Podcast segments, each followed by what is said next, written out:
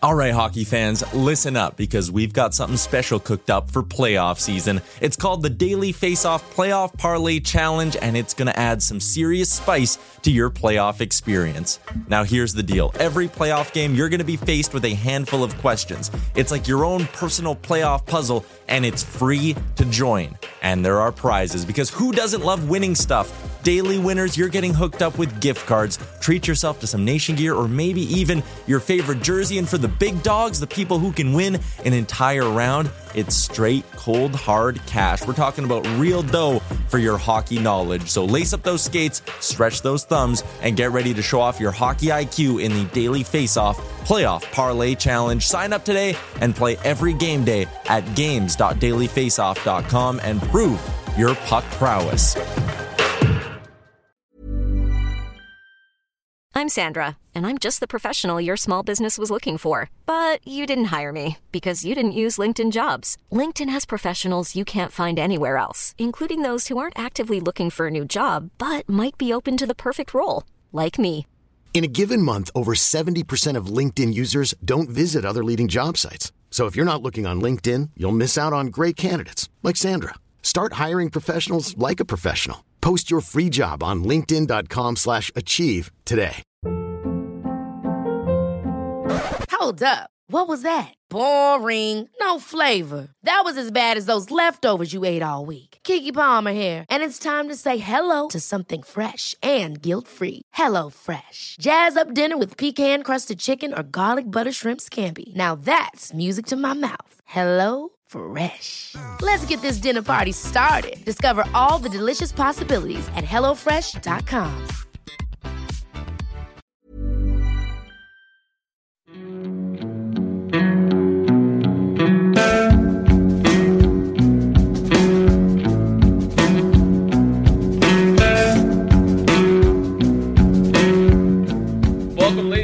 to episode number 21 of the Daily Face Off podcast. Of course, I'm your host, Brock Segan, and with me, as always, are Michael Beebs Bondi.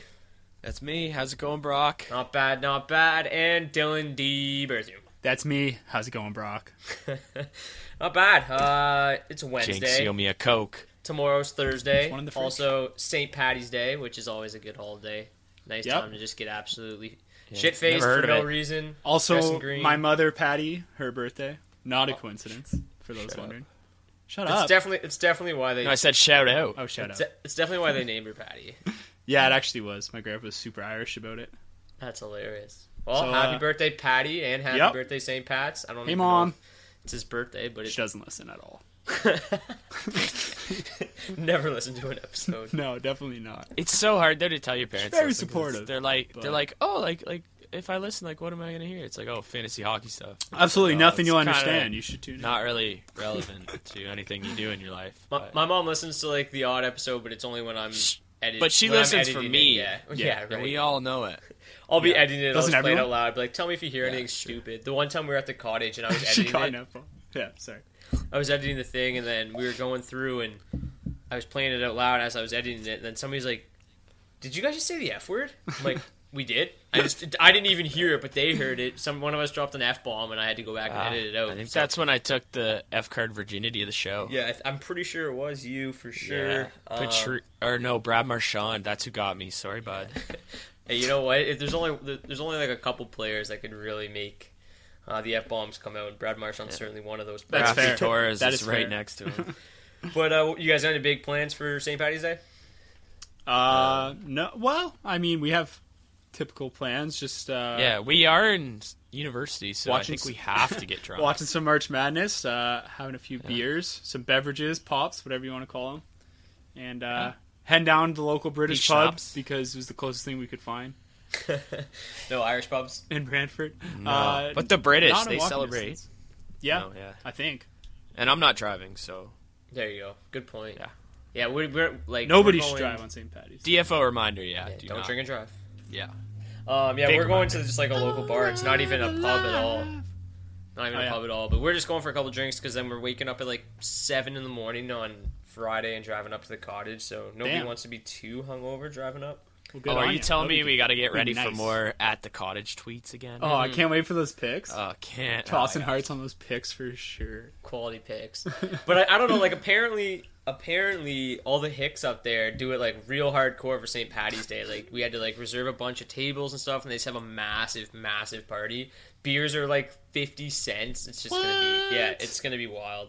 So That's it's a reason to- to celebrate no matter what the cost. Yeah, it's so funny. They like all their things. Like every time you go up there, it's just like such a small little town, and like all the all the advertisements you see in these little like hick bars are just like come to here for like fifty cent, you know, pitchers, and it's like what? Like how do you even afford to like stay open selling beer for that cheap? But it's definitely worth. it. I don't want want to say it, but they're probably just peeing in cups. It kind of tastes gonna like say, I don't Hoping wanna you're find drunk out. enough. Yeah. uh, it Rather tastes naively like drink the beer. Yeah, but you uh, you kind of alluded to it as well. We're gonna obviously be watching some March Madness because it's that time of year again. So Yup. um, I don't know. I'm sure some of our listeners have already heard or seen my tweets or seen uh, the post on Daily Face Off. But we're doing a little um, March Madness contest. It's free. Um, and the winner will get free entry into our nation's playoff draft at the end of the year. Um, so, I mean, if you're filling out a bracket on ESPN, you you might as well just join our little group for for free, and then hopefully you, you can win uh, free entry into the nation's contest. I'm in it, D's in it, and Beebs Yep. are all in it. So if one of us wins Yeah. it, I mean, we're getting free entry. But Yeah, I Um, found my way in there. I think there's like 35 or something people in it right now, or something like that. That's a good so it should be- size. yeah, it'll be it'll be fun. Um, I thought honestly more people pool. would jump on it. I was trying to give away a free draft kit next year. Um, but the nations wasn't having that, so free nations draft. Um, but that, which is kind of funny because that's like a free. Uh, I think that's like twenty dollar value versus Yeah. Yeah, Versus but the that's draft kit was you only know, like- it's not out of our pocket, is it? Or the waiver? no, it has nothing to do with the Daily Face Off podcast. Yeah, there you go. well, I hope That's so. all that matters. I was gonna say. No, you guys We're didn't you losing hear? money on this event. Didn't Yeah, you guys how hear? are You we got to gonna- fork over seven dollars. Um, but I guess before So we now we're being paid negative seven dollars. yeah, Membership fees. yeah, there you go. Um, but I guess before we get into fantasy hockey, we might as well, um, you know, let our view. I always say viewers, our listeners know, um, kind of who we have. Not all of our picks, but who we've each got in the final four, and who we have. Uh, Just breaking down. the Imagine all of our picks. 64 Okay, I man got bracket three times over. We'll just be like, Oh, okay, we're at the three-hour mark of the show. We'll take a break, and we'll get back with fancy hockey. Yeah. Hope they enjoy rolling with the punch. Yeah. but uh, Beebs, we'll start with you, man. Who do you have in your final four? Um, my bracket's a little ridiculous because I don't know. This year has been absolutely ridiculous for college basketball, so I didn't even know what the heck to do. But um, I have Oregon taking on Miami and Houston on the left side, and on the right side, and also Houston. Uh, I have Kentucky taking on Michigan State, um, and I have Oregon beating Miami, and I have Michigan State beating number four Kentucky. So kind of a little bit of an odd bracket because, like in the final four, having a four and a two just means two one seeds were knocked out somewhere along the line. So. Evan, You know. who do you have winning the national championship when it's all said and done? MSU, obviously. I think they were absolutely robbed of that one seed, so I'm bitter, and I think they're bitter, and I think they're gonna win. And you never bet against Tom Izzo in March. no, never. Like, when's the last time you turned on the Final Four and he wasn't there? Yeah. Three years ago. Still, that's impressive. Um, so I Yeah, still can't know. figure out how the number two team in the country gets a number two seed in the tournament. yeah, It's that's just- what kind of blew my mind. I remember like looking at the, they they announced the four, and it's just like. Wait, what? Like, did they, is this a typo? Where's MSU? Like, they've been number one half the year. Like, what's going on here? And yeah, I guess whatever. yeah, ridiculous. But uh, so, you, so you have you have MSU winning it all. I do. They're healthy. I mean, half the reason they got knocked out of their number one spot in the whole country was because uh, their best player there, Valentine, got injured. So he's back. He's absolutely killing it. And Wasn't he like the AP Player of the Year too? He's a monster. yeah, he's an absolute beast. The guy had like I don't know. You put up a bunch of numbers that were like top in Michigan history. Anyways, that's impressive. So I got MSU. I think they're really good. You can tell we don't. Uh, we're not a March Madness Yeah, basketball like across, podcast. across the board, I don't know much more. What about you, Who you got in your final four? Well, this is definitely the bracket of a casual college basketball fan at best. I uh, definitely don't pay attention to college basketball anytime before the middle of March. But uh, nonetheless, I'm pretty confident with how it all shook out. I got uh, Oklahoma, Kansas on one side of the bracket, and UNC and the sleeper Iowa State Cyclones. Right? I think. Yep. Yep. I think I don't know. See? We think. Casual knowledge. So there's my uh, final four. You got to go with the sleeper. Uh, not really. I just the way it kind of shook out pretty funny. I, I just I didn't want like a bunch of number ones in the final four. So then once I saw my final four, um, I had like Kansas and UNC winning each game, and I was like, oh, this is stupid. Two number ones. so I took Oklahoma to run through. And before that, the only reason I had Oklahoma getting to the Final Four was because I had Oregon losing to St. Joe's in the second round for no good reason.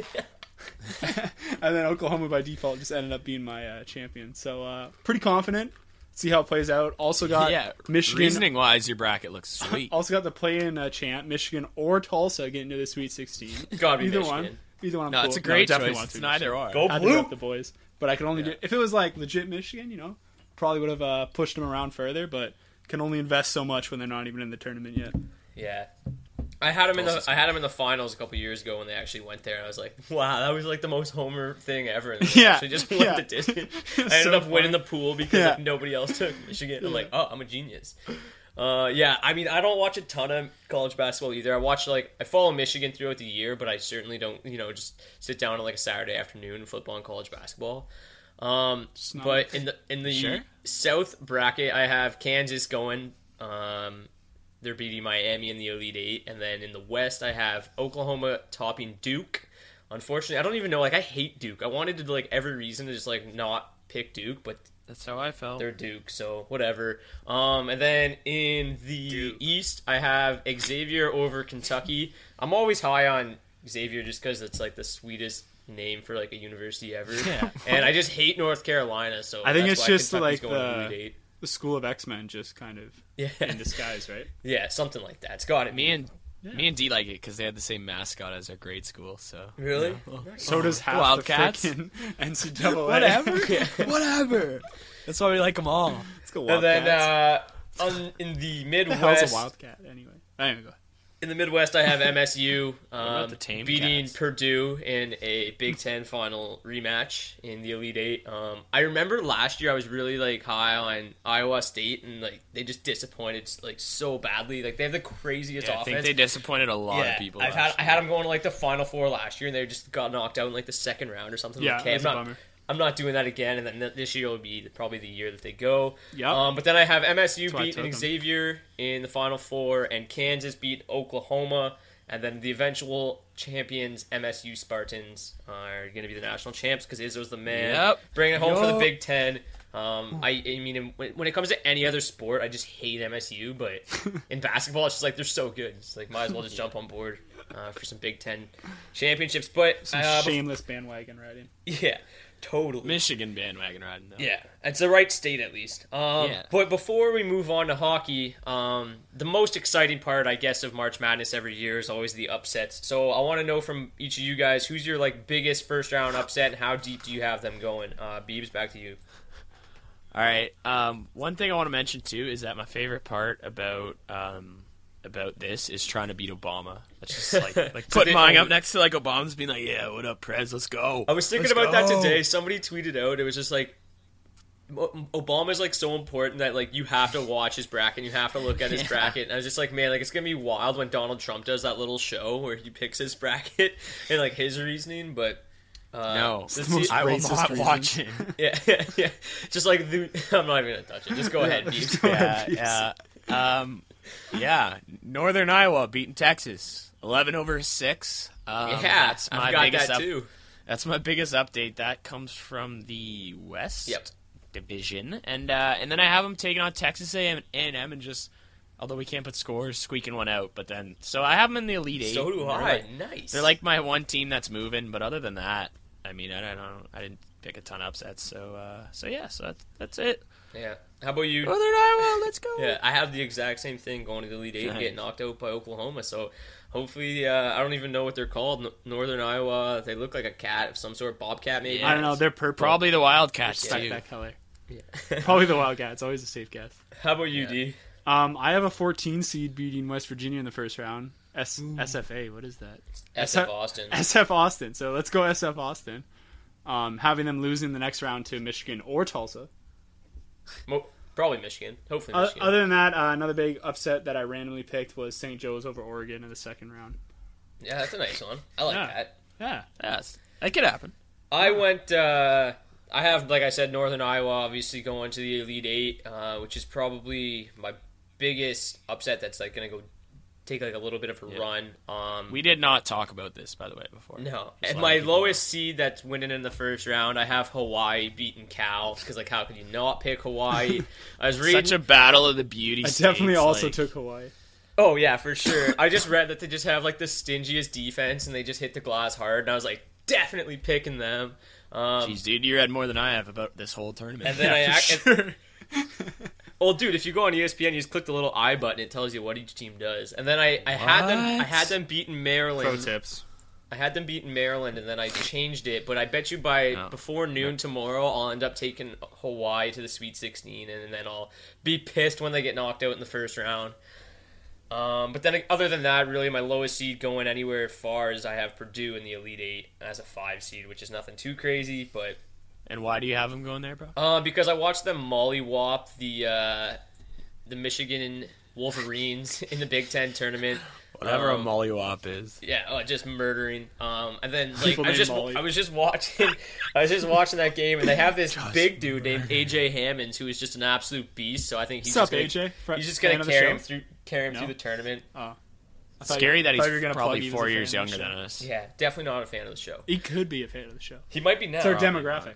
Yeah, definitely. Um, but let's move on to fantasy hockey. That's why everybody listens to us. But make sure, guys, you go and join the uh, Daily Face Off March Madness pool. And again, free uh, free entry, and a, the winner gets uh, free entry into the nation's playoff draft, which has always got some nice prizes up for grabs. So And you get our props. We'll shout you out on the show. Absolutely. Um, the only You want thing I do ask of you is when you sign up and join it, please make your entry name your Twitter handle. That way, when it's all said and done, I can contact you easily rather than trying to scramble to find out who you actually were. Um, Oh, so I got to change fantasy hockey god then? no, no. Uh, but moving into fantasy hockey now, um, the fantasy playoffs are upon us um, in most leagues, so I'm sure we're going to lose a couple listeners here and there due to the fact that they're done.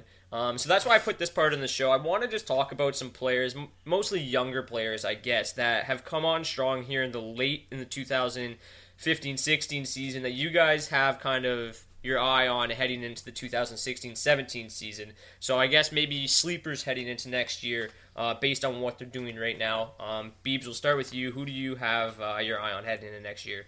Uh, so the guy that I have going is uh, Nito Nino Ryder. He's uh, he's a 23 year old out in Minnesota right now. Um, was kind of a highly highly touted prospect after the World Juniors when he uh, kind of took over back in the day with Switzerland, and uh, and ever since then he kind of has never really performed. But it seems like he's kind of finally showing up. He has 16 goals so far this year, 20 assists. He's uh, he's playing third line. He kind of has been floating around there all year, which uh, which we can only expect to kind of increase. The thing I like about him is he plays both sides, so he can play left, he can play right. And Minnesota is, uh, um, I could imagine him jumping Thomas Vanek in the lineup. Um, I could see him jumping some other players up there. Even right now, I believe they have uh, Jordan Schroeder or something ahead of him, which I can see an easy jump. Um, he's going to be a top uh, top six forward next year, and on a Minnesota team that's always kind of looking for scoring and uh, someone to step up and help out Parise. He could be a great piece uh, going forward. So I'd definitely say Nino Niederreiter is the first of uh, of my two players that I would say keep an eye on for 2016, 2017. Yeah, he's picked it up lately too. I think he's got like five Yeah. goals in his last nine games too. Yeah, so new coach likes him a lot too, so it's kind of he's in a good position to succeed. It's a good fit for sure. Um, I know I expected him to have a little bit bigger year than he has. I guess maybe not as big as it really looks. Because I'm looking at it now, he's on pace for 42 points preseason. I had him at 47, so I guess it's, I expected more, but I guess this is really what 47 points looks like. Uh, Yeah. D, who do you got? Uh, first guy I'm looking at is Jack Eichel. Um, I- you know, obviously this guy's got a pretty big profile on him. Uh, not like the typical sleeper you'd think of, but when we're talking about guys who are coming on strong to the end of the year, and uh, you know, good keeper candidate overall too, obviously. But 22 goals, 26 assists in 70 games this season. He's obviously been overshadowed by McDavid, um, and I guess Panarin to some degree. But um, you know, he's doing this on a very obviously not good team. Yeah, he plays with like well, he was playing with Jamie McGinn for half the year and stuff. like that. Exactly. I Yeah. I, I- his most common lineman has been Evander Kane, who's obviously not had his best season either. Um, he's shooting a modest seven and a half percent at even strength. Uh, and he's been you know pretty productive for being on Buffalo. I think uh, I think I was about 11 even strength goals on the year, which you know nothing to snark at when your team only has the puck about 40% of the time. um, I, on the other hand, actually, he's done really well on the man advantage, um, shooting 18.5%, registering seven goals, 10 assists. So I think on one hand, this kind of speaks to how fickle shooting percentage can be uh, in smaller samples. But I think it also speaks uh, a little bit anyway to the natural offensive talent this guy obviously has. Uh, like I said, his possession possession stats left a lot to be desired, but that's expected on a team like Buffalo, young developing team with very weak defense, obviously. Um, except for our I, boy Risto. Except for the boy Risto. That goes without saying. Um, yeah, but I, I, honestly expect Eichel to take a step forward next year. I was pretty impressed overall for what 19, 18 year old kid in his first full season, and I wouldn't be surprised to see him break 30 goals next year. Yeah, I you know what I've never really have done this. Uh, I like this segment because it's giving me a chance while you guys talk to go back and look at how I had these guys projected at the start of the year and what they're doing. And I thought Eichel was like going to be one of the tougher guys to do, and I had him rated at 55 points. He's on pace for 56. So make sure you nice. guys pick up the fantasy draft kit at Daily Faceoff yeah. next year. Because apparently I'm on point right now. Um, One thing about Eichel too is that with going into next year, Buffalo's going to have a high draft pick. They'll probably have one of those three, so you can expect them to get another another big line mate coming forward. Mm-hmm. Yeah, and I mean, just even one, you got to think about it too. Like one year under your belt in the NHL and heading into the next season, you you can always expect a nice jump forward in production.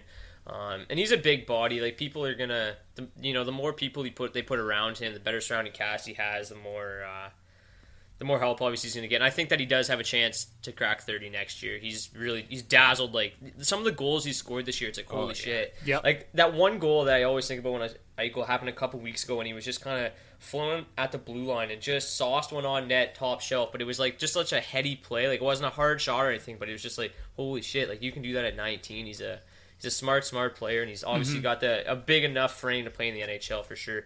Um, but one of the guys I got my eye on is Robbie Fabbri. Uh, he's got 16 goals and 18 assists in 65 games this year. Um, and that includes eight points in his last seven games. His like his post All Star break numbers are almost on point with what he did pre All Star break, despite playing like 30 fewer games. Um, and again, he had 51 points in 30 games in his final final year in the OHL. He's got a ton of uh, offensive talent to offer, um, and he's kind of as the year went on, he slowly started carving out a larger role in St. Louis. I don't think he was like really expected to play as big of a role as he did, but they've been battling injuries all year long, and uh, especially with Alex Steen out right now, he's played steady top six minutes, and he's shown that he's can he can really uh, produce in that spot. So heading into next year, if he lands a top six role, he's a nice sleeper heading into the year. Uh, but Beebs, back to you. Yeah, um, I kind of stuck to Buffalo because where would I be in a show without mentioning a Buffalo player? um, I have Mr. Samson Reinhart, who um, is only 20 years old, and uh, he kind of gets kind of gets over overshadowed by uh, by Jack Eichel, who gets overshadowed by McDavid. So it's just a giant shadow over over Sam Reinhart. But um, again, he's only 20. He's super young. Um, one thing they've said about him this year is that he does score goals. He has 19, uh, 15 assists. Like you said, when a guy has a full year under his belt, he only comes out better the next year, and, and uh, he's this guy's going to surpass 20 goals this year. Again, he's going to be in a sweet lineup there. Well, not sweet, but I think they're going to be a lot better offensively next year with Eichel going. Evander Kane's going to finally have his uh, his feet down and ready to go in Buffalo. Again, a top three should be top three draft pick. Going to be another offensive talent out there. You got to imagine they might take a stab at someone in free agency. He could definitely be part of a, uh, a pretty powerful offensive uh, front out there. So Sam Reinhart, my guy. Yeah, we saw them take a step forward even this year compared to last year. So you have to think, you know, another year yeah. under all these young kids' belts, they'll take even another uh, a stride in the right yeah. direction. Um, it's kind of scary when you think what could potentially happen. Yeah, like Reinhart was obviously people expected almost big things out of him last year, uh, and that obviously didn't work out. But then this year he's had a really nice year. Um, his DFO project, projection at the start of the year, right on point. So, Come on. Yeah, He's on pace for 40. I had him at 41. Crazy. Uh, but I'll give you for that. Nice clap. Uh, so one more guy I was looking at, the 22-year-old Vincent Trocheck. Uh, we talked about him a few different times on the show throughout the year. He's been pretty consistent, all things considered. Um, been really good at even strength and very good over the last month or so, and has seen some more ice time, particularly on the power play. That's really helped his production. Uh, been killing it lately too just some quick math off the top of my head. ten or so points in his last ten games. So uh, him, Reilly Smith, I know they've all been pretty hot lately. That line. Um, They've been hot yeah. all year. yeah, exactly. So Yeah. he, he's gone to the tune of 21 goals, 27 assists, and uh, like I said, he's just kind of been getting more and more ice as the year has gone on. He's not uncommon to see him play over 20 minutes uh, at this point in the season. So I think uh, that's going to continue on to next year, obviously, because they have some older forwards that are going to be leaving. You know, probably guys like Jagr and then the guys they picked up at the deadline. That I think there's going to be a, even more opportunity, and I think Trocheck has definitely put in the time and production to really warrant that extra role next year. So I could uh, could see this uh, growth continuing on into next year for sure. did not nail Trocheck's projections at all. Um, but the one thing that helped Trocheck too is I think like they, I mean, they lost Bjugstad for for a little bit of time. They lost Yeah. Barkov for some time, and then he stepped into the larger too. role and really produced. And I think it gave him a lot of confidence. And he, I mean, at the start of the year, he was the clear cut, you know, third line center behind Bjugstad and Barkov. But the way he's performed this year, he's he's jumped over Bjugstad into that second line role, and like you said, he's playing uh, upwards of you know 18 to 20 minutes a night now, and he just continues to produce. So Buke, uh, sorry, so Trocheck's obviously a nice guy uh, heading into next year. Um, another guy, I guess this would be the sixth and final guy I have is Andre Burakovsky. Uh, 14 goals, 20 apples in 66 games this year. Tons of speed, good hands, great shot. Uh, I expected a big year out of him kind of this year. I expected him to kind of move into a, a bigger role like he has, but it took a while. Like he was even fighting to get into the lineup, um, and if he was, he was in the fourth line to start the season. And then some injuries and stuff, he moved his way into the top six and started producing kind of like what Trocheck did. And then they he's played he played his way on there, and then was able to just you know stick, which is rarely the case with uh, kids his age. But uh, he was a 23rd overall pick, 87 points in 57 games in his only OHL season. So obviously tons of upside. Again, sp- Yep. speed, hands, and shot, everything you need from a from a goal scorer. And he's young too, with a big frame. He's just going to keep filling out, which will help him as well. Um, and I'd expect him to land, you know, a permanent top six role in 2016-17, making him a quality sleeper on an explosive offense. So um, Yeah. those are guys for people who are listening to the show that stuck around, even though they're knocked out of the fantasy playoffs. Those are guys to keep an eye on next year since you're knocked out of the playoffs. Um, stick around in the second half though too, because we've also got um, some things to talk about that will you know keep you guys interested if you're not in the fantasy playoffs. But for the people that are in the fantasy playoffs, we're going to try to do this every week while the playoffs are going on, kind of help you guys out with some waiver wire pickups, um, mostly in deeper leagues because um, it's pretty obvious who you should pick up in, in non-deep leagues. I mean, if they're 67% owned and they're ripping it up, like you should probably add them. Uh, but uh, Beebs, we'll start with you. Uh, who are you targeting in the waiver wire uh, for the playoffs right now? Okay, so instead of 67 and actually ripping it up, I went with 61 and ripping it up. Oh, no, geez. um, super quick mention. Uh, shout out to Jeff Skinner playing in Carolina now. We all know that Eric Staal has left, therefore leaving kind of a gap for someone to take over. Jeff Skinner, he kind of started at the beginning of the year. He has 25 goals, only 61% owned. So take a look at him. He has eight points in his last eight games, three of which are Geno's. But um, in shallower leagues, I'm gonna go with. Uh, with the guy who was kind of uh, you went huh at the trade deadline and we kind of laughed at his contract and all that. But uh, Kris Versteeg out in L.A. Um, Brock kind of suggested this one for me, but uh, he has three points in three games uh, since playing with Anze Kopitar, and two of which are goals playing with Kopitar again, playing with Kopitar. So just he's playing with Kopitar. That's all you need to know, Um, pretty much. Yeah, yeah. So um, yeah, but um, yeah, go from there. D, how about you? Uh, I've got Marco Dano. He's got three goals and two assists in his last four games. He got moved up to the second line uh, for the Jets alongside Burmistrov and Mathieu Perreault. Uh, saw an uptick in minutes when Joel Armia went down. Uh, to be honest, not really worried about Armia taking those minutes back. not not a big worry if he keeps producing. No, definitely more obvious talent and potential uh, in Dano. Uh, I think that goes without saying. It's why he's been a part of a lot of high-profile trades. Uh, but he's finally get a chance to, you know, to get more uh, offensive opportunity and power play time and really be a top six forward. So uh, if you want to ride that, I think Dano is be, could potentially be a solid pickup for the last few weeks of the season here. Yeah, like they move Ladd out, uh, Little gets hurt, and then all of a sudden that creates some nice holes and a decent, you know, for a team that's just looking for, to the future, right? So they're obviously Yeah, a lot of power play Dano. time. Yeah, and like like you said, he's been a part of two huge trades, and he's been like the prize prospects coming back, and he's never really gotten that chance to show why. Like he's that prize prospect, but he's Yep. finally getting a chance, and yeah, he's been really he's been ripping it up the last couple games, so that's nice to see. Uh, and Burmistrov and Perreault are nice, you know, they're good playmakers, so you know Dano can finish on the other side. That would be a nice little line. Uh, to finish out the year for the Jets, Oh, yeah. behind frickin' Scheifele. My God, that guy's on fire, eh? Oh yeah. Yeah, really. Whew. Uh, but my pickup is Anthony Mantha. Uh, with before you guys laugh, I know it's ridiculous a little bit, but not bit. totally ridiculous. He's he's three percent owned in Yahoo League, so he's obviously available for a lot of people. Um, and he could be like a little bit of a hidden gem in the playoffs. The Red Wings are obviously in desperate need of scoring, which is why they recalled Mantha. Um, he made his NHL debut on a line with Datsyuk and Tatar, and even though the Wings had just an absolutely atrocious game, that was by far their best line. Um, they created a lot of offensive chances. Um, That's got he had four. He had four shots in, in 14, almost 15 minutes of ice time. Uh, he had a breakaway where he ripped one off the post too. Uh, he had another odd man rush where he took a clapper and his stick exploded. Uh, so he generated a ton, a ton of offensive chances in his in his NHL debut, um, which was nice to see. He definitely it was a positive for the Red Wings. Uh, it was actually kind of funny. Like I was really nervous the first like sh- couple shifts. Like his first shift, he got out there that somebody passed it to him and then he fell over. and then his like second shift, he went and he was trying to like stick handle and just like totally lost it. Then in like the th- in the second period, he went into like for this stick battle and something happened and he literally like threw his stick like it was a javelin. I was like, what is this guy doing out here? but then he kind of settled in and looked pretty good. Um, but yeah, the Red Wings also announced that he's kind of here to stay. Like he's here for like the playoff push here. Oh, they're knee Um, landing.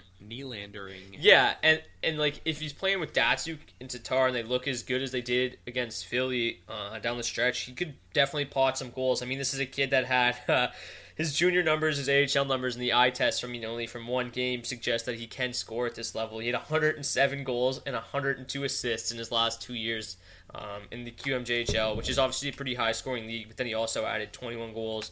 Uh, and 24 assists in 56 games with Grand Rapids this year. So, I mean, he's he's our one of our top uh, top prospects, and if he's playing top six minutes, he's already seen a ton of power play time, which is almost the main reason why they called him up was because like the Wings power play has just been absolutely putrid lately, and they called him up because he's just a monster, and uh, they're putting him out front, so could add some power play genos. Hopefully, he scores some goals. Uh, so he's my pickup. There's a lot of other names out there, but I had to go with Anthony.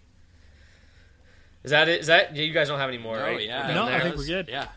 All right, Just well the that's one the end- homer pick, and we're uh, That's the end of the first half. Um, so yeah, here come the Blue Stones, and then after you know we roll with the punches. Of course, we're going to come back with the injury report, um, and after that, again, we mentioned earlier in the show how uh, some people are already out of the playoffs, so you might as well stick around and listen to us. Um, so what we're do- going to do is go ahead and name our fantasy hockey regular season award winners. Um, we've got five or six awards that we're going to hand out. Um, and obviously, it's we're not going to just go with the obvious picks of like you know Patrick Kane being MVP. We're going to look at where these players were drafted and how they performed in um, addition to where they were drafted to kind of help make up our minds to where we went. We're also going to look at some players that you know we expected big things out of that really just didn't show up this season. And after that, of course, we'll get to your guys' Twitter questions. So. Uh, let's start rolling with the punches with the Blue Stones, and we'll see you guys back here in a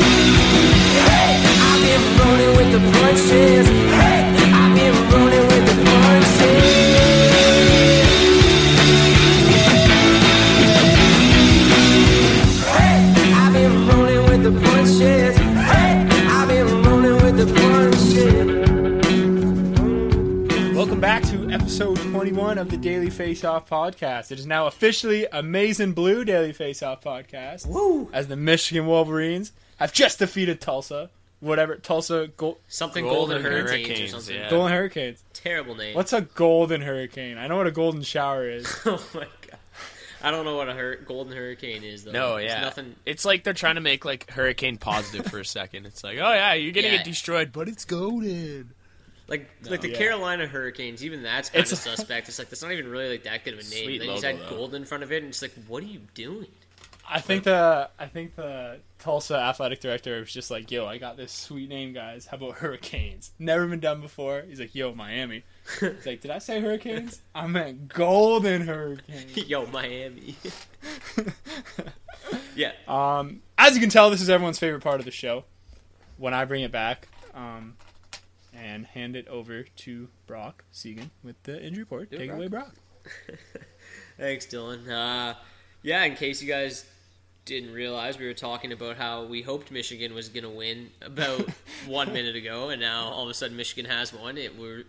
I told you that we'd be back in a Bum, minute, but realistically, bum, bum, there was about six hours in between the first half and the second half. But we're back and we're ready to do it. So yeah, let's get to the injury report. Um, for everybody's favorite Dallas Stars, John Klingberg and Patrick Sharp Everybody's favorite. uh, who have both been out with lower body injuries, practiced on Wednesday, could return on Thursday, so monitor their status during pregame.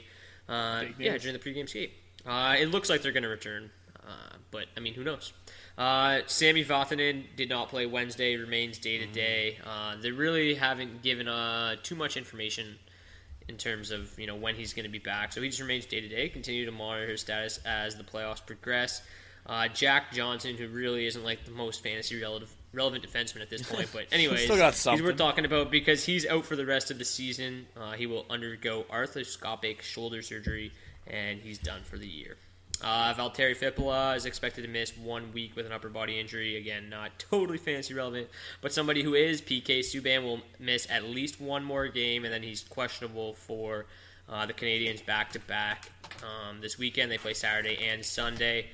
Uh, TJ Brodie and Sam Bennett both out with upper body Bye. injuries. They skated on Wednesday, did not play. Um, uh, they're questionable for Friday. Um, Nicholas Kronwall will miss one to three weeks with a sprained knee. And the most important fantasy news out there right now is Evgeny Malkin out six to eight weeks with an upper body injury. Hopefully, the Penguins start losing because the Red Wings sure need them to. But yeah, that's it for the injury report. Um, before we get Does not speak for the podcast. yeah, before we get into the fantasy hockey regular season awards, I just want to ask you guys, since it's six hours later, um, did you guys catch any of the Sabres Canadiens game? yeah, yeah. Actually, that was wild. caught, eh? yeah, caught caught the end. I was kind of the only thing we were upset with was um, they were Buffalo was on a power play with like a minute fifty six left, and it carried into OT, which was four seconds deep. So right after the four seconds was up, it was just four on four, and we wanted to see some three Yeah. on three. So, but Jack Eichel looked good. Definitely looked good. How about how about like Robin Lehner just like getting in a little scrum, and then Ben Ben Scrivens comes out to the blue line, just like, are we gonna go here? Yes, Robin Lehner being Um, Robin Lehner. Yeah, and then like as the second period ended, they were skating the benches, and then I think honestly, Scrivens was the one who initiated. it. Had something to say for Lehner. Lehner just looked at him, and I'm pretty sure he probably is just like, "I'll kill Yep. you." That's what he does. And then yeah, and then like they didn't end up fighting, but I was just thinking like a guy who's as crazy as Lehner dropping the mitts against a guy who's nicknamed the Professor. Like, there's no way that that ends well. Like.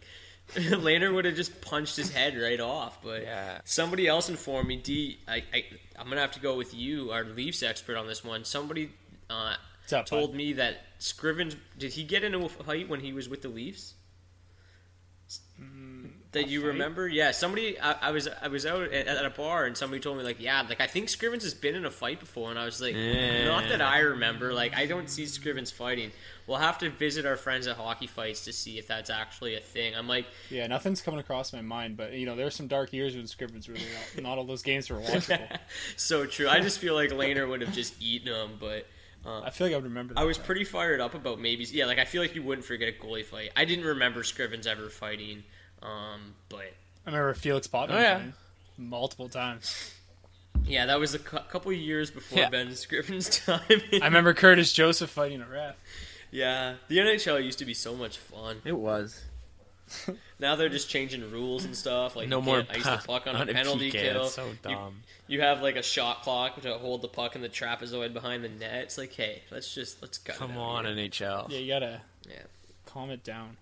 How about uh, did you guys see the interview with Gary Bettman today? It was like because like the NFL just came out and said like yeah like football and like head related injuries that like last into your later years in life like are definitely connected like obviously we I think we knew that one by Yeah. now but then so they asked Bettman about it and Bettman's just like yeah like hockey isn't football like that's all he said it's like a good way to put it. thanks thanks Gary Yeah, Gary being Gary. They also came out with a report today saying like I forget who it is. Someone high up in the NBA predicts like 85 to 90 percent of NBA players are on mar- or using marijuana. So we'll see how Gary answers that. Such, it's such a ridiculous number. It's just so funny for some guys. Like I just guess that like eighty five percent of them smoke. Like just like literally. Like I mean, I guess you guys like those guys would probably know more about what other players are doing. But I love when the I love when they asked Bettman after the whole Ray Rice thing was going down about domestic violence in the NHL, and it's just, he's just said something along the lines of uh, "We don't have that problem in the NHL" or something. Took like six months for that one to burn. Yeah. yeah, it's like uh yeah you do. you have a small issue. Okay. All right, but okay, that's enough about Gary Bettman. Nobody, we don't want to talk about Gary Bettman as long as we, you know, don't have to talk about Donald Trump. As long as those two are not being talked about for like over thirty seconds. It's a good As long as Chris Draper has more airtime on the Daily Faceoff Yeah. podcast than those two, Yeah. we've done That's a good four job. episodes of Draper now. Yeah, there we go. Well, you gotta mention him as much as possible. Dre. Definitely a fan of the show. We're gonna have to get him on here Love one you, day. Um, but let's move into the fantasy. guy from Mad Men, right? Who? I've never watched it, dude. Is that the one that's on Netflix? Everything's on Netflix, bro. What? yeah, like what? I don't know. I've been looking for a new show lately, and I'm like, I should start Mad Men. It looks legit, but I haven't started. Is it good? I don't know if it's Yeah, on it Netflix. is. It is, I've never it seen is. it, but the the main character's name is Yeah, Don Draper. it's solid. It's it's a good like Good intelligent show. Yeah, a lot of cheating too. Alright. So like like wife cheating. So I don't know if you're not. I don't know if that has to do with anything, but I'm It's definitely just gonna like all in. that ever happens, but it's awesome. If you're a fan of infidelity. Get in Jump there. on in, yeah. But all right, fantasy hockey regular season awards. let's give 'em. Uh, so basically, what we're gonna do here is we're gonna each pick a fantasy hockey MVP, a fantasy hockey Vezina Trophy winner, a fantasy hockey Rookie of the Year, Nice. fantasy hockey Disappointment of the Year, and the fantasy hockey Waiver Wire Pickup of the Year. New award. So l- let's start with you, D. Who was your fantasy hockey MVP this year? Uh, I'm gonna cop out, go with the obvious pick here. It's got to be Patty Kane, too ridiculously consistent all year long. Uh, as far as fantasy categories go, he's second in goals and assists uh, as of you know St. Patrick's Day, March 17th. First in points, uh, solid plus minus thanks to the squad, obviously. First in power play points, and uh, super respectable and somewhat surprising seventh in shots. I think he had around he's got around 250. Yeah, two forty eight. Yeah. So uh, as far as just you know basic five six uh, scoring category leagues go, um, Patrick Kane across the board I think has definitely been the most consistent, and uh, just the simply put the most productive. Um, I think you can make a case for a couple other guys, but I'll let you guys go first. Yeah, it's crazy because we've talked about this on previous shows how uh, because of all the off ice issues to start the year, his draft stock dropped considerably. um, so he ended up being an even bigger steal than he should have been. Um, and then I was writing a cheat sheet this this afternoon, and uh, the craziest stat he was on a three game um, pointless streak coming in into tonight's game, and that's the first three game pointless streak he's had all season. Yeah. Yeah. Like just like like you said, so consistent all year. Like to, like he the most he's won is two games without a point, and then just gets right back on the score sheet. And then even tonight, uh, he chipped in an assist, so he ended that streak at three. Like he's like, yeah, yeah, I gotta get back on the score sheet. So he's been absolutely insane. That's uh that was his 90th point then. yeah, 90th point of the year. So he's had a good year, but uh, yeah, I think he is probably a pretty obvious fantasy MVP, especially because he was mostly a second round pick Yeah. um, in in most leagues. But uh, Beebs, who's your fantasy hockey MVP? Uh, my guy's uh, fantasy hockey MVP, and I think the league suit wearing MVP. I don't know if you guys saw his leprechaun picture the other day, but it's uh, it's Brent Burns. Um, Brent Burns kind of wins this one for me, and just a little bit over Kane. Obviously, Kane's just had a ridiculous year. We can't uh, we can't dance around that, and he's totally right up here with Burns. But Burns uh, Burns gets it because he gets to fill in that defensive position, and he, he currently has 26 goals, um, which is absolutely ridiculous from the point, and 292 shots, which is just uh, even More even more ridiculous than that. so crazy. Um, if you've if you've gotten Brent or if you got Brent Burns, you more than likely didn't get him I'd probably, I'd say probably second, second or third round. I'd hope. His average draft position was 45. Okay, so that's a little bit deeper even. So uh, he's definitely a guy who could totally change a week. Getting a forward that plays About D. and a half. Um, he's like the Rob Gronkowski of defensemen. Uh, so true. Actually. But yeah, he uh, he's my guy for the MVP for this year, right up there, uh, tying and sharing with Patty Kane. It's funny because like I was checking out some average draft positions today to try to figure out like you know which guys were taken later rounds that ended up ripping it up. And while I was doing it, I saw that Brent Burns was like you know 45th, and the guy who's right above him, who we knocked all year, was Nick Foligno. It's just crazy to me that some like so many That those two could be Nick taken Foligno. like side by side. Yeah, it's I, I was like, what? Uh, but a guy that went way later in the draft, average of 14th round, uh, Evgeny Kuznetsov is tied for fifth in the NHL in scoring with 70 points, 20 goals, 50 assists. I had him as one of my top sleepers coming into the year, but I mean, I never saw this type Yeah. of breakout, like just ridiculous. Um, he has more points than you know his teammate Ovechkin is tied for Crosby, despite you know going on average of like 167 picks later. So uh, he's been great all year, and it's even impressive to see. I mean, it's obviously we talked about how it's not a huge statistic, but in terms of uh, fantasy purposes, plus minus is a statistic in most leagues, and he leads the NHL with plus 30 or tied for the league. Helps. Um, so for where he was drafted uh, to be, you know, tied for, for fifth in the NHL in scoring, Evgeny Kuznetsov uh, is definitely my fantasy hockey regular season MVP. Um, but just as important as finding guys that can put the, the puck in the net, uh, you need somebody to make the you know make a bunch of saves, post you guys a nice goals against average, save percentage, wins, shutouts. Uh, so D, we'll start with you. Who won your fantasy hockey Vezina Trophy this year?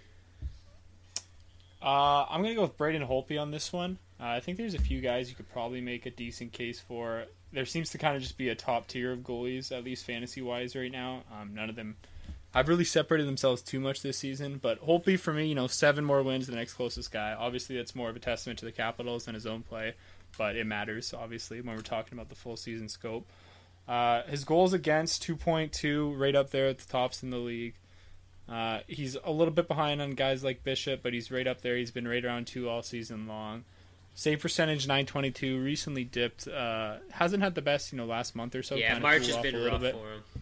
Yeah, so it's kind of brought that down a little bit. Um, but I mean, we're talking basically from October to late January.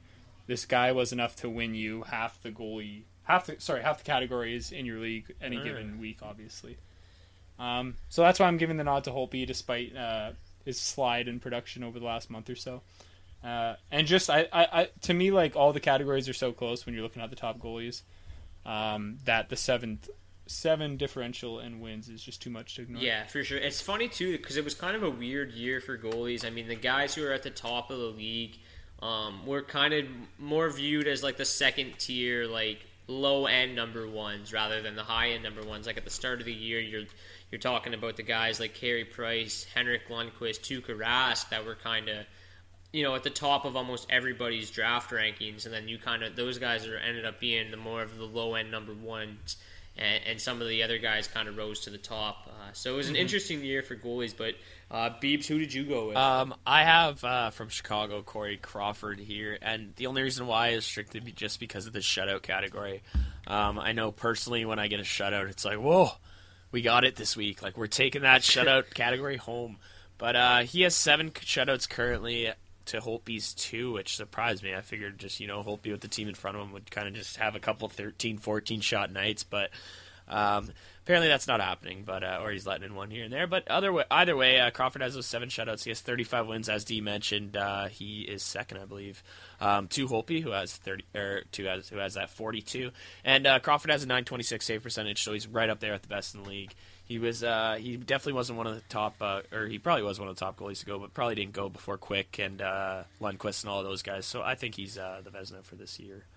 yeah, his draft position was a little bit lower than most goalies. I think he was uh, 41st overall, and yeah, the other guys were a little bit above him. I actually think Holtby was drafted on average lower than he was, but um, I, I went with Crawford too. Uh, again, it's very difficult to bypass Holtby Yeah. in this category, Extremely. but shutouts are just so big in fantasy hockey because like they are one single category like every week that if you get one that could be the different a difference maker um, Crawford's faced the second most shots in the entire NHL this year, and he's you know stood on his head for, for the majority of the year, like you said, 926 save percentage. So, um, kind of in the same boat as Holtby, though he has struggled a Yeah. bit down the stretch as well. But, um, you know, both goalies have had outstanding years. I think the one thing about Holtby is that his record was just so outrageous at the start of the season that almost every other goalie that was just below him, like uh, like the Corey Crawfords, the Jonathan Quicks, the Martin Jones, those type of guys were just overlooked. Like, large, like uh, for the most part, were just overlooked Yeah. because how good Holtby's numbers were to start the season. Uh, but D, we'll go back to you. Um, actually, I'm not even going to go to you guys. I think we can all agree here that the fantasy hockey rookie of the year was Artemi Panarin. Yep, easy. Yeah. Um, yeah, unanimous, right? I mean, he's t- There's not even argument to be yeah, made. it tied for 13th in the NHL with 62 points. Um, I'm not sure if he got on the scoreboard tonight, but uh, that's 14 more points than second place Jack Eichel. Um, and you know, you think about how McDavid, uh, Eichel, Domi, those guys were going fairly early in drafts, where Panarin was largely um, undrafted in most leagues. He was more of a waiver wire pickup, and then for him to kind of find his permanent spot alongside Patrick Kane, and then just you know went off. I mean, 62 points in your rookie year. Uh, we've talked about how we're not huge fans of him being a, a Calder favorite just because of his age and um, and all that, but. Uh, I don't think like I mean obviously Connor McDavid's point per game is um, among the elite in the NHL this year, but I mean obviously he has not played nearly enough games to really warrant uh, rookie of the year consideration at least from a fantasy perspective. Um, but a more fun topic, D, uh, we'll go to you on this one. Who was your disappointment of the season? Uh, I took a bit of a different route for this rather than just pick, you know, the Nick Foligno of the Yeah. bunch. Um, I went for more relatively speaking, and I'm gonna try to make a case for John Tavares here. So this is a guy coming off an 86 point campaign, lost out on the Art Ross by a point. Uh, he's been a point per game over the last four seasons, coming into his age 25 year, and he disappointingly fell off to 55 points in 65 games. I think his average draft position was around five, right? Like he was in the top five. Uh, let me just check here. He was yeah, um, five, right on. Right on. Yeah. So, um, I mean, still obviously really spec- respectable numbers with uh, 55 points in 65 games, but uh, still probably going to break 30 goals. But when you consider the fact that he was a top five pick, and you look at the other guys who went around him and the production you normally expect, these are guys like Ovi, Crosby, Benn, Seguin. Uh, so I think the first round selection of JT probably cost, uh, you know, more than fair share of people their uh, Yeah. fantasy seasons. 'Kay, It's a big setback when your first round pick, especially when you drafted in that Unless early, you got Panarin. um, doesn't meet the production that you need out of that slot. Yeah. yeah, unless you got Panarin. That's what I mean. You can get, or I mean, if you took Kane in the second round, you're probably saved. But yeah, But, that um, could totally hurt. No, yeah. I agree. When you It- put him up there next to the top guys in the league, he he totally uh, shit the bed for people.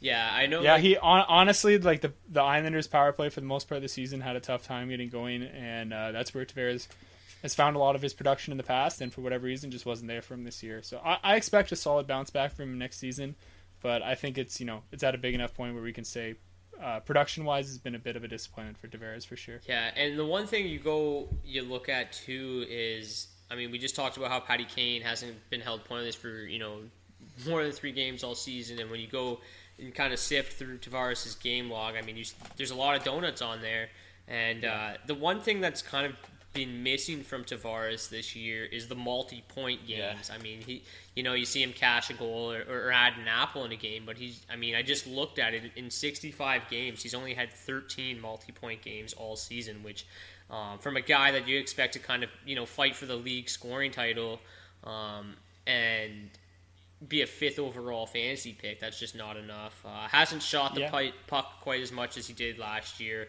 um, or he has in years past either. So Yeah. it's just kind of been. I mean, the Islanders are still up there. They have a lot of depth, which has helped. Um, they've had some really, really solid goaltending. But I mean, if you would have told me at the start of the year that Tavares was only going to have 55 points, would the Islanders be a playoff team? Um, I would have probably said no.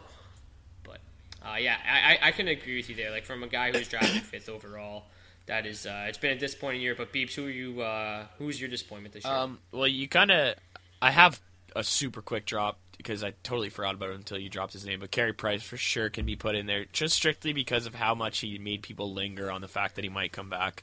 um, and hurt teams. And then he did come Yeah. back, and then he got hurt again. So Carey Price could be one um, just due to the fact that uh, he totally took out a number one's position for a lot of people, and a lot of people had to depend on other goalies. And if you didn't have that goalie, that'd be an issue.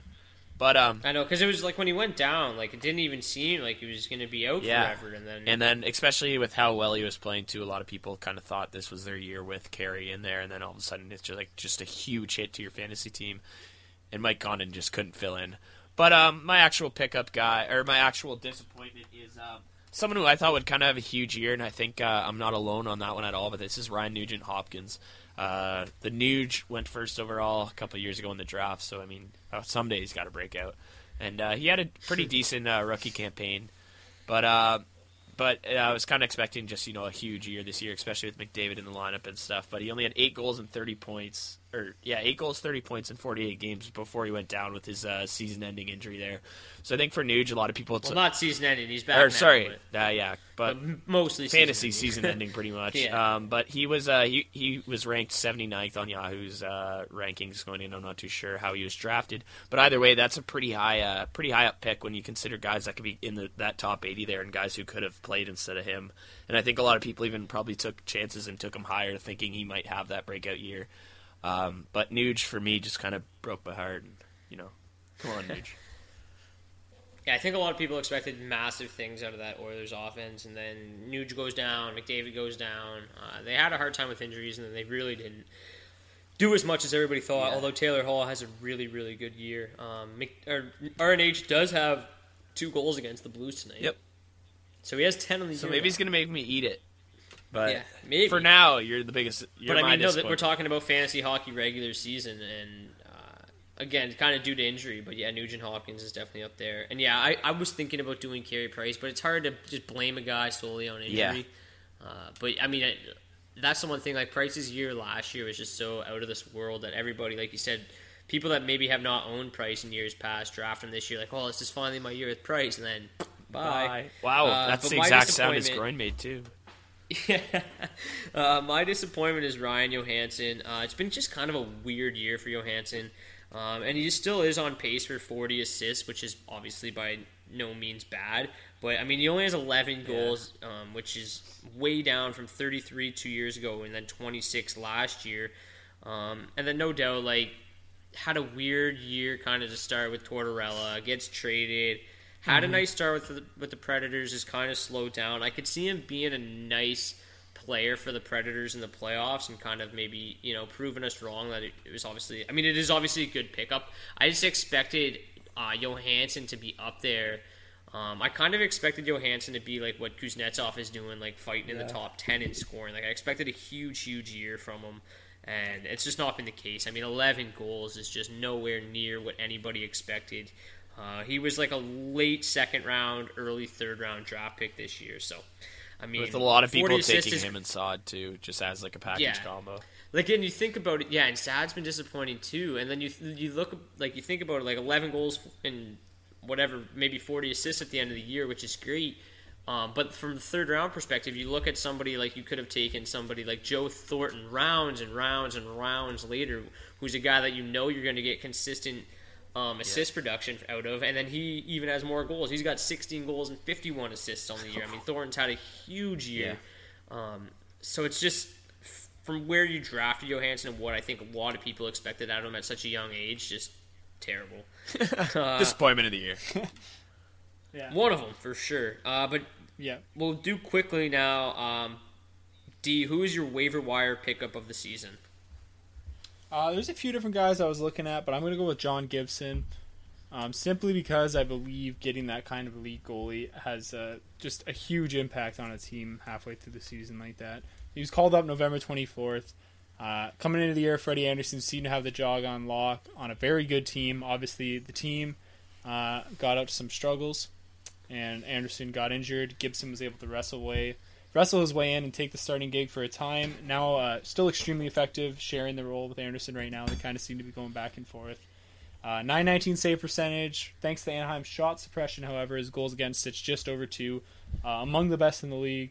I think he's got eh, about 17 wins in and around there. Um, a full season of what he's done would have him the talk as the number one fantasy tandy. We'd be talking about him for uh, fantasy Oh, best yeah. of the year. Um, and uh, yeah, honestly, I just believe uh, when you pick up a number one caliber goalie like that and just add him to your roster, it's probably enough to take any middling fantasy team and push them into the playoffs. Yeah, like we're talking about how Carey Price, how him going down and losing that number one netminder. Like Gib, i- i- if if Price goes down and Gibson gets picked up on your team, like he he saves a lot of fantasy teams this year. Yeah. and I'm sure that was a case the case for a lot of people. Yeah. Yeah, I mean, just for example, I had uh, Cory Schneider and then I think like Jimmy Howard in the league. So Schneider's obviously a really good uh, goalie, but Howard was had the job wrestled away from Mrazek. wasn't even doing well when he was in there. Um, but then I get Gibson off waivers, and all of a sudden, what was a weakness turns into a strength. And Yeah, it's, then uh, you- that's why I give the odds to Gibson. Then you can kind of play, you know, Gibson and Schneider almost every night, and then when Howard draws a nice matchup, you can throw him in there. get Yeah. extremely And how- selective. Oh yeah, very selective with Howard this year. And how Wait, often wait, do you you- get a goalie that can take over? Like I know, I know goalies that take over for injured players, like Condon or Korpisalo. You see them come in, but they're still not fantasy relevant or Kinkaid kind of thing. It's you don't. Yeah, Yeah. exactly. Yeah. Well, and then just I think a lot of it has to do with how good of a team Anaheim is too. Obviously, their record wasn't uh, uh, reflective of wh- how good the team Yeah, was at that time or is now. And if you look at it too, I mean, like at this point in the year, um, Gib or like Gibson's at 52 starts for his career, so that's almost like a full season's worth of starts, and he's sitting at 32, 17, and three. With a 225 goals against, nine- 919 save percentage, and, a, and six shutouts. So if you look at that almost and compare it to the numbers um, that the goalies have this year through the, almost the same amount of starts, he'd be right up there in the top six in the NHL or whatever. So he's obviously a stud. It was it was pretty funny today actually because they came out with what like they were talking about the expansion draft a little bit uh, after the the owners meetings, Yeah. and uh, they were saying how um, for the expansion draft, like goalie or teams are only going to be able to protect one goalie. And then it was like, well, holy shit! Like, what do teams like Anaheim do with like Gibson Andersen? Like, which one do you protect? Um, Isn't there a yeah. thing though where they can like trade off like two players for one goalie or something? I read or something. Maybe, yeah. Like I didn't look too far into it, but like, even if you like, there's teams like uh, like Tampa Bay, like Vasilevskiy, Bishop, it's Pittsburgh like, oh, man, with like Murray. gonna, there's yeah Murray, Fleury. It's gonna be it's gonna be interesting. But Gibson, yeah, he's a stud. He's gonna be real good for years to come. Uh, but who's your waiver wire pickup of the year? Um, this one I could give full credit to the Brock Segan for telling me to pick up because when you first pronounced his name, I was like, "What the hell is that?" Sounds like a nice dish, but it's uh, Shayne Gostisbehere. And uh, Shayne Gostisbehere's kind of come as like a revelation for the Flyers. As much as you don't want to hear it, Brock, and I know that you're really against the Flyers right now, he's kind of the reason that this team is anything I, I want to say relevant. Um, he has 39 points in 50 games. That's absolutely crazy for a defenseman, for one. And well, not crazy for a defenseman, but it is pretty crazy. But and then Crazy for a you make it a rookie. rookie, and it's just wicked crazy. So it's like I don't even know. He has 20 power play points. He's clearly just running their power play, and that's going to happen for years to come. It's an absolute rock. Seven power play Genos from the point. Come on, he's looking like Justin Faulk out there. And then he has five game-winning goals, which um, like it's kind of like the shutout category, where once you get a game-winning goal, that could be huge for a week, and uh, and where you only get two or three a week, most times uh, that could totally change a week. And when you're getting that from your defenseman, that's massive. So Shayne Gostisbehere, he's my guy, and the defense this year has kind of been a thin pool. There's hasn't been really been those elite point getters besides you know the ones that go that went in the draft. So you you couldn't really get any off the waiver wire, and Gostisbehere was exactly that. So I uh, I like him for my waiver wire. Yeah, I think they showed a stat the other day. Uh, Gostisbehere was second in the NHL among rookies in points from like the point when he was called up, uh, which is super impressive when you consider how strong of a rookie class it is. Yeah. Um, he also scored a goal against the Wings the other day. I think it was his 16th of the year, and it was the first of his fifth of his 16 goals that wasn't a game tying or game winning goal. So like every goal he scored up to that point had just been absolutely clutch. Um, yeah, I told people to pick him up as soon as he got called up. And I was actually think at that, that, that, game. Now that I think about it, sorry. that, that might have been the uh, the thing I got the most props for this year. Like so many people like that would talk to me about fantasy. I was like, dude, thanks so much for telling me to pick up Gostisbehere, he's been unreal. Like Cavelli, Cavelli's the one that always tells me he's like, "Oh man, thanks so much for telling me to pick up Gostisbehere." Yeah, I'm pissed off because I'm in that league and he's currently one spot ahead of me, and it was a hundred dollar buy-in, and playoffs are kind Oh, of important. no. So Brock, screw you on that one. Sorry, bro. Um, I'm not even going to really talk about my waiver wire pickup of the year. We've already covered him pretty heavily. Uh, Artemi Panarin, again, uh, largely went undrafted. I was talking about him preseason quite a bit. Uh, projected him for 48 points, which, I mean, I was kind of impressed that I even projected him for that high when Yeah. I went back and looked at it. Um, but he's obviously uh, went above and beyond that. Um, and what he's done is, you know, more than anyone really could have imagined him doing in his first year in the NHL. Um, I think, though, if you would have told me at the start of the year, like, hey, he's going to play freaking 77 of 82 games alongside Patrick Kane, I might have might have projected him a for little bit over more, 50 yeah. points, but even still, uh, what a year for the kid. Uh, I'm glad that I was able to pick him up in a couple leagues. But uh, Beebs, your favorite part of the uh, of the show? Yeah. Twitter questions. Let's rip through these, and uh, you know we'll send people all on their way. Yeah, this is where I get all nervous and sweaty because I want to pronounce names right. But either way, favorite part. Um, so again, if you ever want to tweet at us at DFO Podcast or at 3D Berthium, at Beats Bondi or at Brock Segan, and uh, get a hold of us anytime on Twitter. Ask us some questions. But the first question comes from at Metal Blue, and he asks, "Who do you prefer?" Go blue. Oh, oh yeah. yeah. Yeah, he see he's on board with us. That's exactly where we're going. Um, but who do you prefer for the rest of the season? Marco Dano, Anthony Mantha, or Anders Lee? And this is gonna be tough because we've already covered two. Uh, yeah, I'm gonna go right off the hop here. I'm gonna go with Mantha. He was my waiver wire pickup. Um, Dano's great and in a nice position in uh, Winnipeg, but on a second line, would you rather play with Pavel Datsyuk and Thomas Tatar or Mathieu Perreault and Alex Burmistrov? uh, so I'm gonna go obviously with Mantha on this one. Uh, I think it. I don't even think it's really that much of a homer pick. I just really think the kid can score, and he's in a great position to do that. So, uh, and Anders Lee, I honestly really like him, but he's just disappointed this year. So yeah. I, I'm not going to put my faith in Anders Lee in the playoffs. Um, and D, I think we know your answer since uh, since you already chose the, the clear out Dano earlier. Yeah, I would recommend Dano for sure. I also think Mantha is a good option at this point. They're both kind of uh, high potential guys in a short sample size for sure. But uh, like you said, I, I think Dano's fine. Um, I don't think you can really Uh, go wrong into- either way.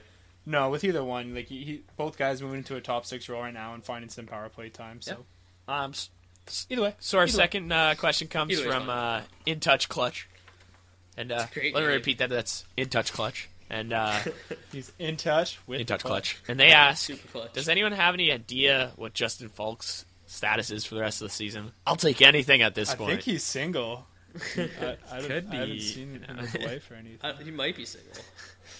uh, but I'm obviously just going to tackle Oh, this one. Uh, he's been working out off ice, hasn't really practiced uh, since late February.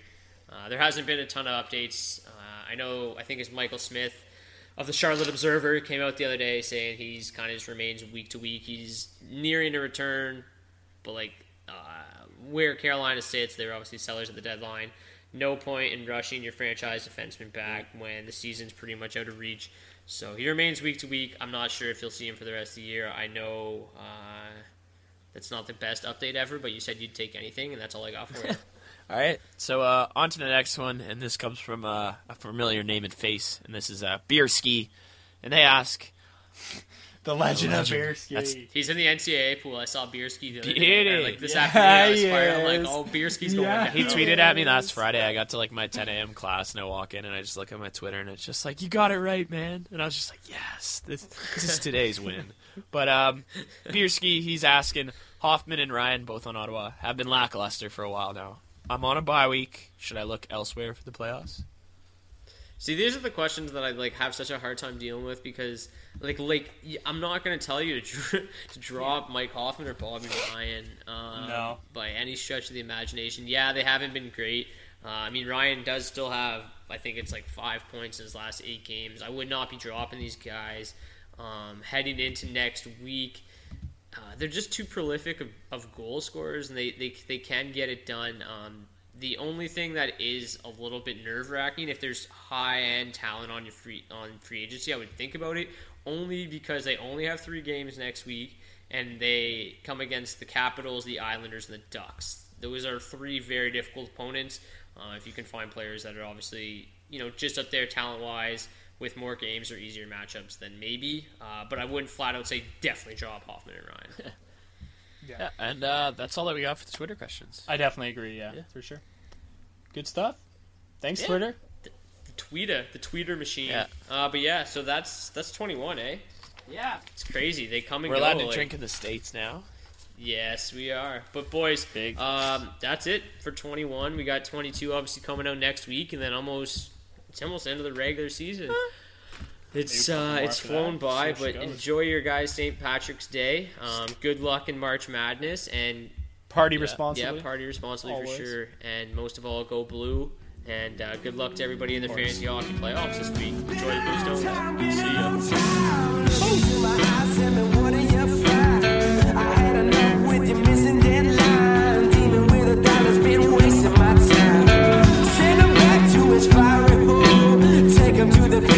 With a soda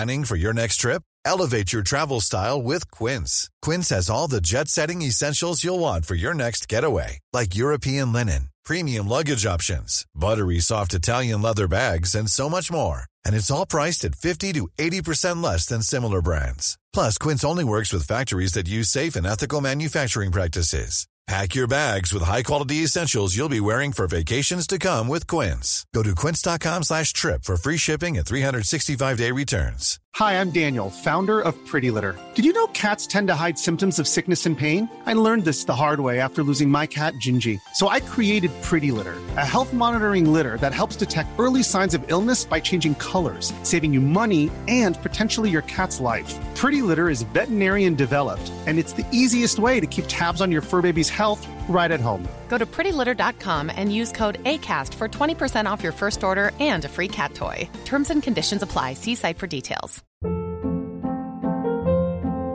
Hold up. What was that? Boring. No flavor. That was as bad as those leftovers you ate all week. Keke Palmer here, and it's time to say hello to something fresh and guilt-free. Hello Fresh. Jazz up dinner with pecan-crusted chicken or garlic butter shrimp scampi. Now that's music to my mouth. Hello Fresh. Let's get this dinner party started. Discover all the delicious possibilities at hellofresh.com.